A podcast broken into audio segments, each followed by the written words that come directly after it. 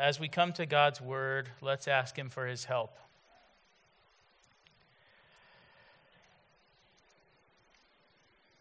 Our Heavenly Father, I pray that you would help me to speak what is true according to your word. And I pray that you would help all of us to, to be refined and to be strengthened and to be uh, purified by your truth. As Jesus prayed, sanctify them in your truth. Your word is truth. So we pray that by your word, which is sometimes foreign to us, sometimes hard to understand, we pray that you would be fashioning us as a people uh, for your own possession to bring you great glory for, for all eternity. We pray in Jesus' name. Amen. Well, so far through the book of Romans, um, this book has been a thorough unfolding of the redemption plan of God. Chapters 1 to 8 reveal to us the good news that everyone who believes in Jesus Christ is counted righteous in his sight. These first eight chapters end with a celebratory climax that Eric preached for us last week. That if we are in Christ by faith, then nothing in all creation can separate us from the love of God, which is in Christ Jesus our Lord. What a mountaintop that is. Then, looking ahead a little bit, Romans 12 through 16 will walk us through Christian living, the ethics of God's redeemed. Paul is going to be telling us just what the Christian life ought to look like for everyone who believes the good news of Jesus Christ. Those are the two big panels of the book of Romans. Chapters 1 to 8 unfold the good news of God's salvation. Chapters 12 through 16 unfold the good life of God's saved people. But there's a third panel here in the middle, between those two bookends. The middle panel of Romans is chapters 9 to 11, and this middle panel is a tough one. It deals with God's election. It deals with why some people believe in Jesus and some people do not. It deals with the matter of God's sovereignty in salvation. And this middle section is the part that many people find most difficult. And uh, I've been wrestling with uh, chapters 9 to 11 uh, over the last few weeks. And one of the questions I've been wrestling with is this Why does Paul, the apostle, under the inspiration of the Holy Spirit, why does he put this middle panel into the book of Romans? Why doesn't he just go straight from the good news of chapters 1 through 8 to the good life of chapters 12 through 16? Uh, maybe if we had written it, that's what we would do. Um, he could have stuck with how we are saved and how we should live. And for many people, that's all they really want to know. But Paul didn't stick with that.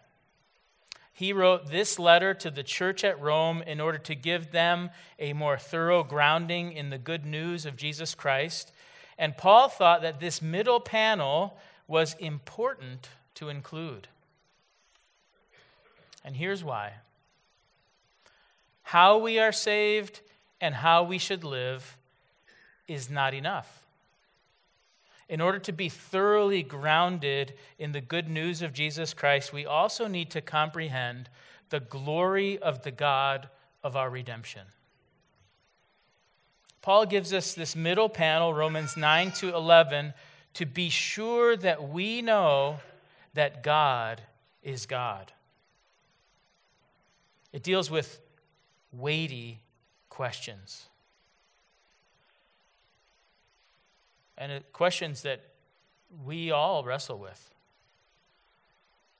For example, why is it that some people believe in Jesus and are saved while other people do not? So, over this next six weeks, we're going to walk through this middle panel of the book and we're going to explore some of these hard questions. And as we do, we are going to be challenged with the godness of God. We are going to be confronted by the glory and the greatness and the complete otherness of God. And here's my encouragement to each of us during these next six weeks.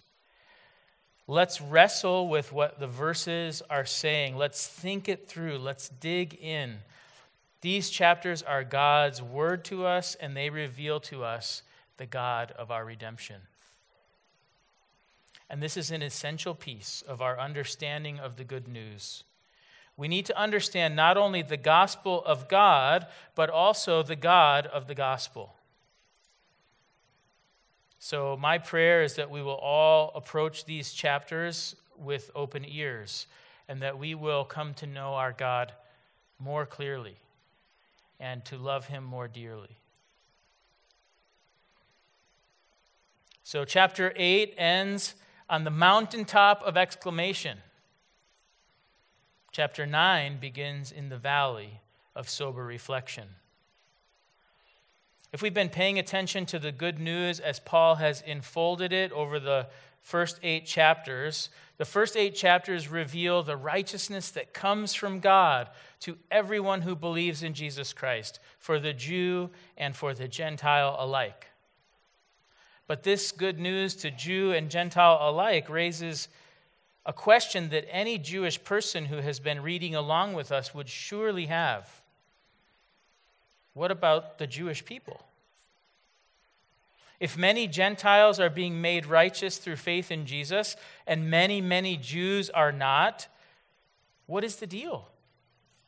What about God's promise to his people Israel? If not all the Jewish people have been saved through faith in Jesus, does that mean that God has failed in some way? Does that mean that God is not faithful to his promise? How can so many Jews be left out of God's saved people in Christ? And these are the questions that Paul deals with in Romans 9 to 11. Paul starts by sharing his own heart for his fellow Israelites. Look again at verse 1.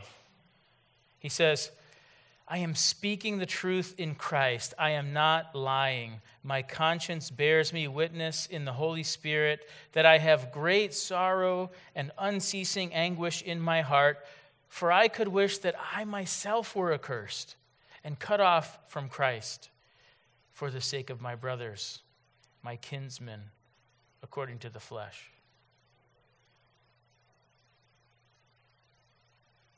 You hear Paul's anguish for his fellow Jewish people who have not believed in Jesus. And these are not just idle words, he's not just blowing smoke here. Paul desires the salvation of his fellow Israelites so much that shockingly, he would put his own salvation aside for theirs. He would prefer that he would be accursed and cut off from Christ if that would secure salvation for his fellow Jewish people. Isn't that remarkable? I don't know that I could say that. And Paul's anguish for the salvation of his fellow Jews is especially remarkable given that they have tried to kill him several times. He writes in 2 Corinthians 11 24, Five times I received at the hands of the Jews the 40 lashes minus one, which is where they would uh, rip, rip the uh, subjects back to shreds, uh, and they would, they would only beat them 40 times, or 40 times minus one, because it was thought that 40 times would be lethal. They beat Paul to the brink of death five times, and still he would give anything for their salvation. We see Paul's heart of a shepherd, his reflecting the pattern of the great shepherd, Jesus Christ. Just like Jesus, Paul is putting others before himself, even if it means that he would bear the curse of God himself. What Christ like love Paul has for his fellow Jews.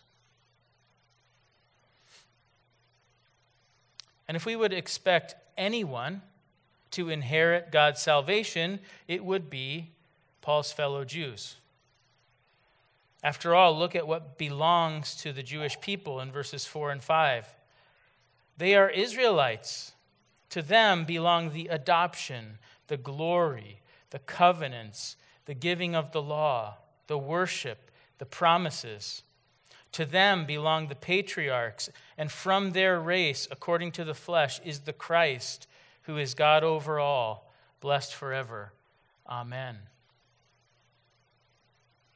The Lord gave the Israelites his covenants, his salvation promises, his law. He revealed his glory to them. It's to, it is from them that Christ came. So we might expect the Jews to be flocking to Jesus in faith. But that's not the case. Only some of them, comparatively few of them, have come to faith in Jesus so far. But before we go on to Paul's explanation of why that is, there's a little phrase in verse 5 that we need to notice. We might easily miss it because it's a little phrase, but look at the end of verse 5 again. Paul says, And from their race, according to the flesh, is the Christ who is God over all, blessed forever. Amen. You see what Paul is saying there? Unambiguously, clearly, Paul is stating the divinity, the full divinity of Jesus Christ.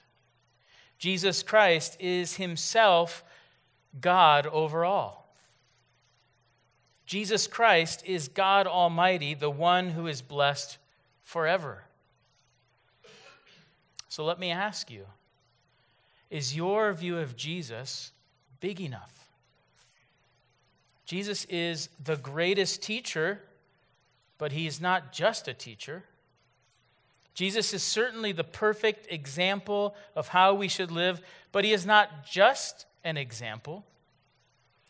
Jesus is indeed the Savior, the sacrificial Lamb of God who takes away the sin of the world. But he is not just the Savior, he's all these things, but he is also God over all.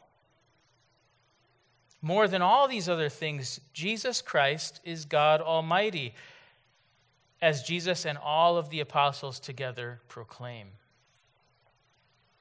Which means that when it comes to Christianity, we can't just have a side of Christianity. Let me do my thing and I'll take a side of salvation, please. We can't just have a little bit of Christian morality. Jesus is God Almighty in human flesh. We can't just have a little bit of Jesus on our terms. We have to bow the knee we have to surrender to his terms. In our lives, Jesus must either be Lord of all or not at all. How this divinity of Jesus Christ should challenge each of us. How, how could we think that we, we could just have Jesus as Savior and not as Lord when He is God over all? And since Jesus is the God of Israel in human flesh, the salvation God promised to send the Jews, why have so many of the Jewish people not believed in him? What has gone wrong? Has God's word failed? And Paul anticipates that question, but he doesn't actually ask it. Sometimes he asks the question and then answers it. He doesn't ask this one but he answers it before it's asked in verse 6. But it is not as though God's word has failed. Why not? Look at the answer in verse 6. Here's the reason why God's word has not failed. For not all who are descended from Israel belong to Israel. Why haven't all of the Israelites embraced their God, Jesus Christ? Because not all of those who are descended from Israel belong to Israel. What does this mean? It means that not everyone that has Jewish DNA is going to inherit God's promise of salvation. Means that not everyone who is a physical descendant of Israel is going to be a part of God's eternally saved people. I like the way the Net Bible puts verse 6.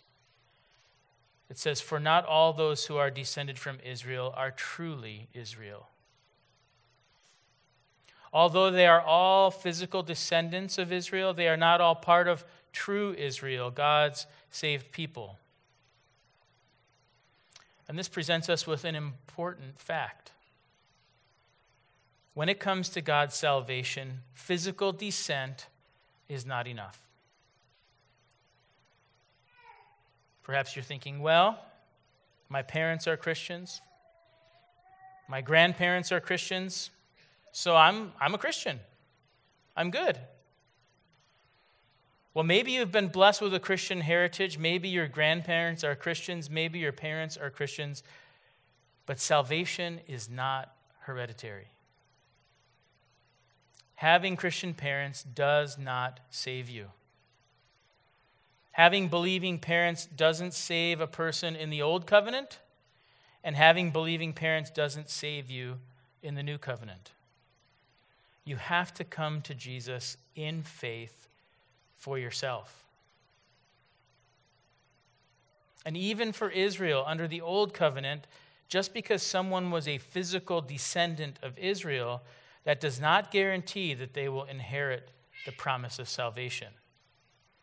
And that's Paul's point. Not all who are descendants of Israel belong to Israel. And he goes to the Old Testament scriptures to show that it has always been this way.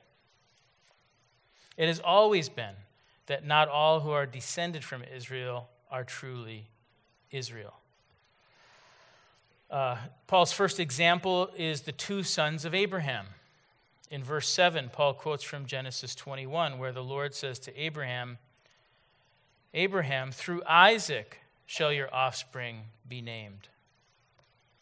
Here, Paul is calling to mind this whole story of Abraham and Sarah and Ishmael and Isaac.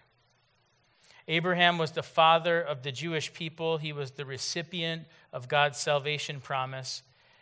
And part of the promise that God made to Abraham was offspring. And after years of waiting, Abraham and Sarah waiting, no offspring came. So what did they do? They took matters into their own hands and they orchestrated the birth of Ishmael through Abraham's maidservant Hagar. But after a time, the Lord told Abraham that Ishmael was not the offspring that would inherit the promise. Instead, when Abraham and Sarah were very old, God miraculously brought about the birth of Isaac from Sarah's own barren body. And here's the lesson that Paul is drawing out from this story two physical descendants of Abraham, but only one of them inherited the promise of salvation. The Lord confirms his intentions again to Abraham in Genesis 21:12. Abraham, through Isaac shall your offspring be named. Through Isaac, not through Ishmael. So physical descent was not enough. Ishmael was descended from Abraham. But he wasn't the heir of the promise, only Isaac was. And verse 8 brings home the point of this example from the Old Testament. Paul says, This means that it is not the children of the flesh who are the children of God, but the children of the promise are counted as offspring. Not physical descendants, but descendants who inherit the promise. Physical descent isn't enough.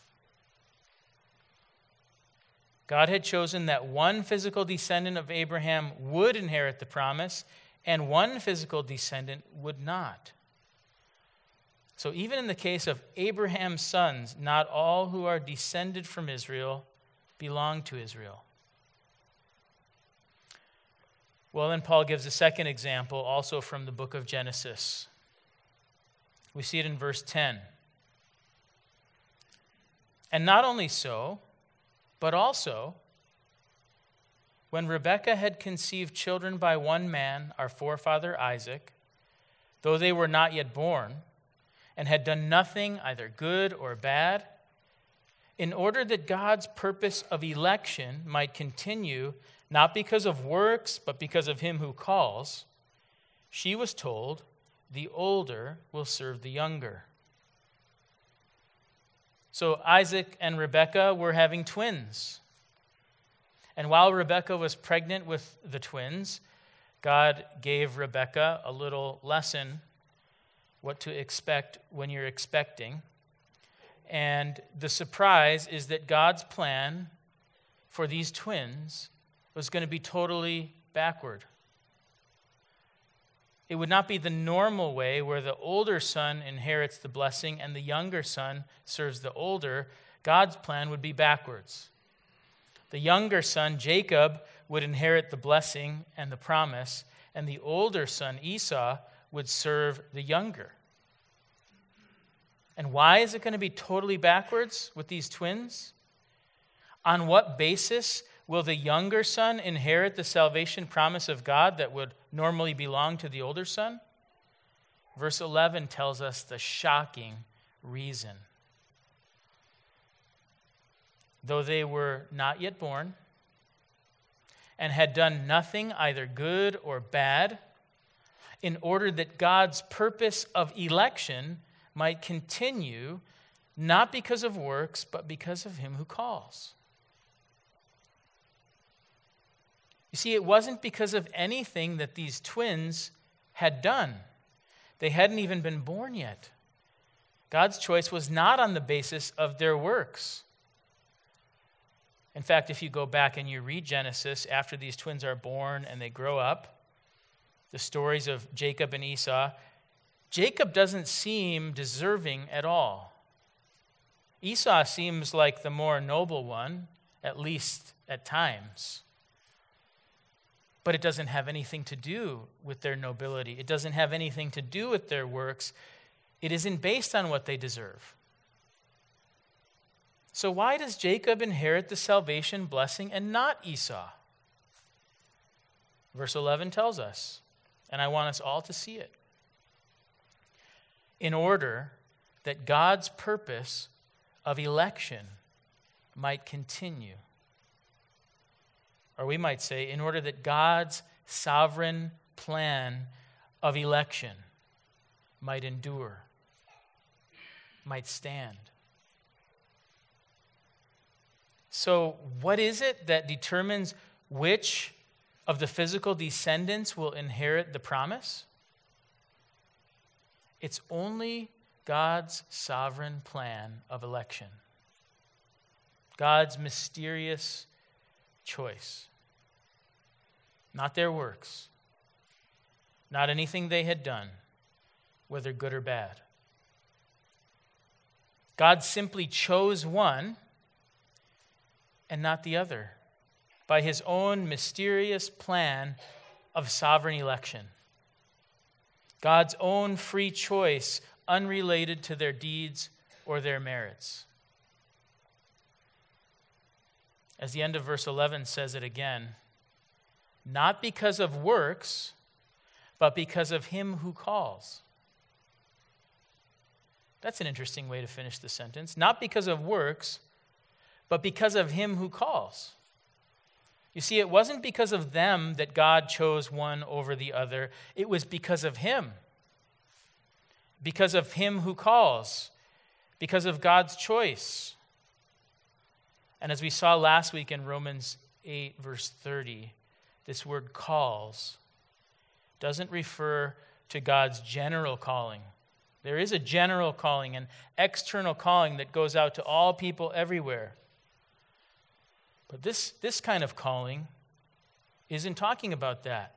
It refers to his special calling, what theologians call his effectual calling. It means the internal calling within the human heart that leads people to embrace his salvation.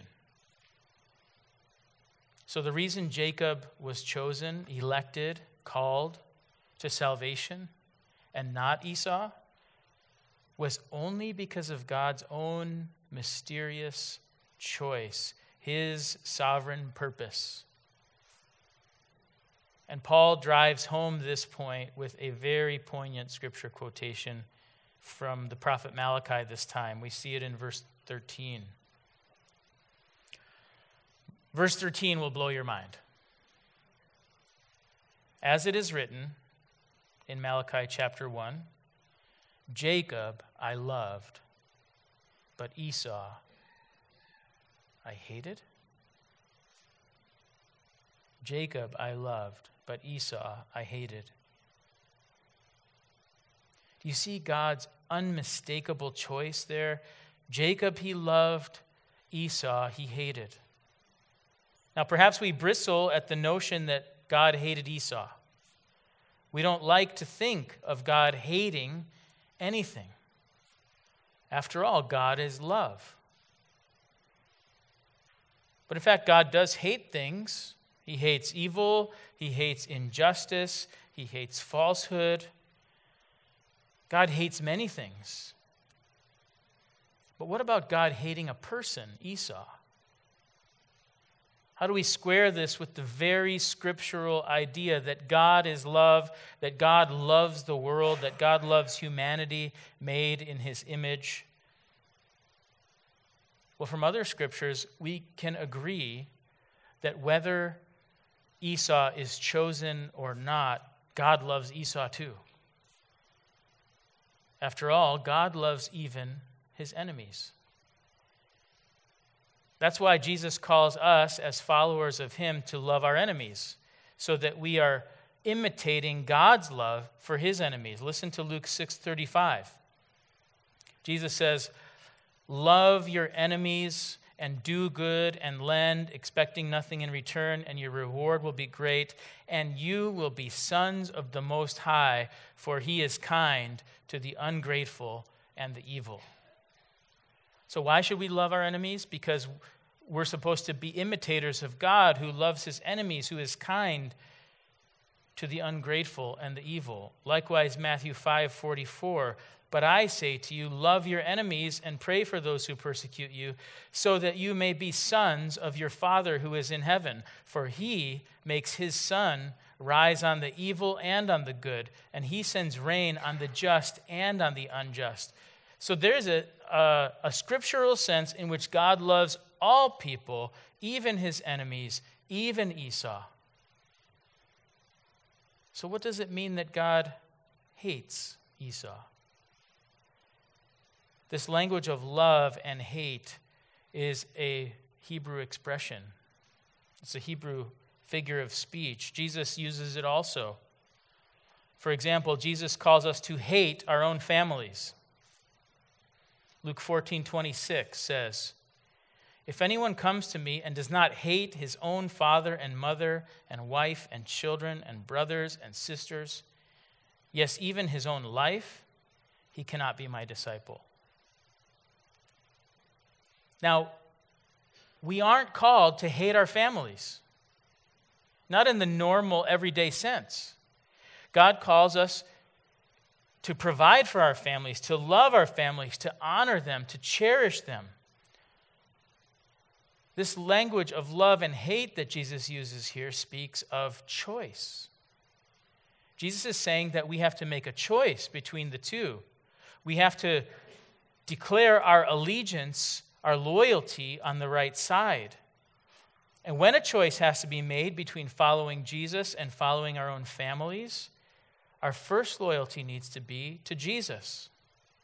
We have to hate our families, so to speak, by loving Jesus ahead of them. And Jacob I have loved, Esau I have hated, is a similar kind of expression. It speaks of God's election. When it comes to God's election unto salvation, God chooses Jacob and he rejects Esau. So we shouldn't expect that all the Jewish people are going to inherit salvation in Jesus. Why not? Because it has always been the case, Paul says, that not everyone who is a physical descendant of Israel is part of God's true Israel. Only those whom God has chosen according to his mysterious purpose of election, not because of anything we do, but based solely on God's free and mysterious choice. Now, maybe this is very hard for you to hear. Maybe this is not at all what you think about God or his ways. And I'm not, I am not interested in you thinking the way I do about God. But I am interested in you wrestling with what God says about himself in his word. So, will you do that? Can we make a deal? That you and I will wrestle as best we can with what God says about Himself in His Word. We're going to be in this tough section for six weeks. And my, you know, I don't have any interest in saying things that I think. I don't have any interest in that. That's not what you need. Uh, what I think is not that valuable at the end of the day. But what God says about himself is for our good. And however we do it, to the best of our ability, we need to take it on board, take his truth on board, and make sense of it and embrace it.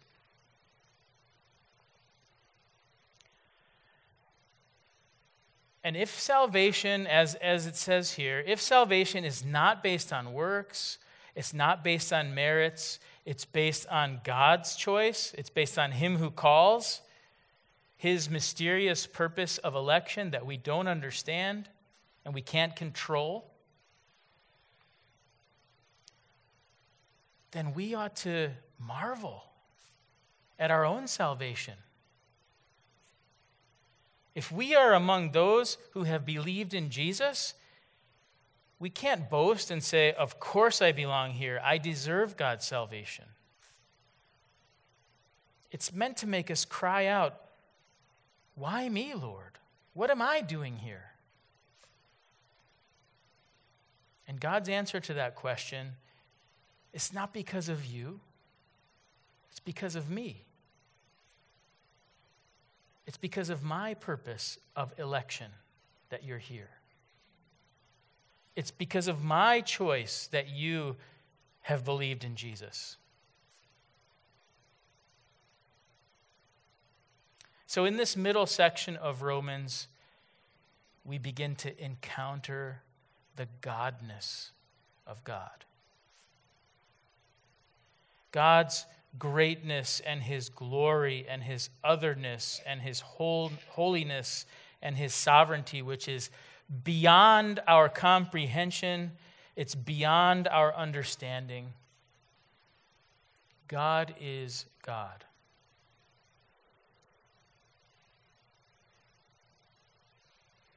And if we're going to have a thorough grounding in the good news, as Romans has been written to do, we need to embrace the godness of God, the greatness and the sovereignty and the glory of our God. We need to embrace the reality that salvation is not at all something that we do. It's not at all something that we deserve. It's not at all something that we can control. It is the result of God's own mysterious choice, his purpose of election. It is because of him who calls. And if you're wrestling with this, that's the point. Paul wants us to get to the place where our God is bigger, where our God is as big as the God who is. Perhaps you're left at the end of this passage with a question, a big question. The primary question has got to be how can this be fair? Well, that's the question that Paul takes on in next week's passage. Let's pray together.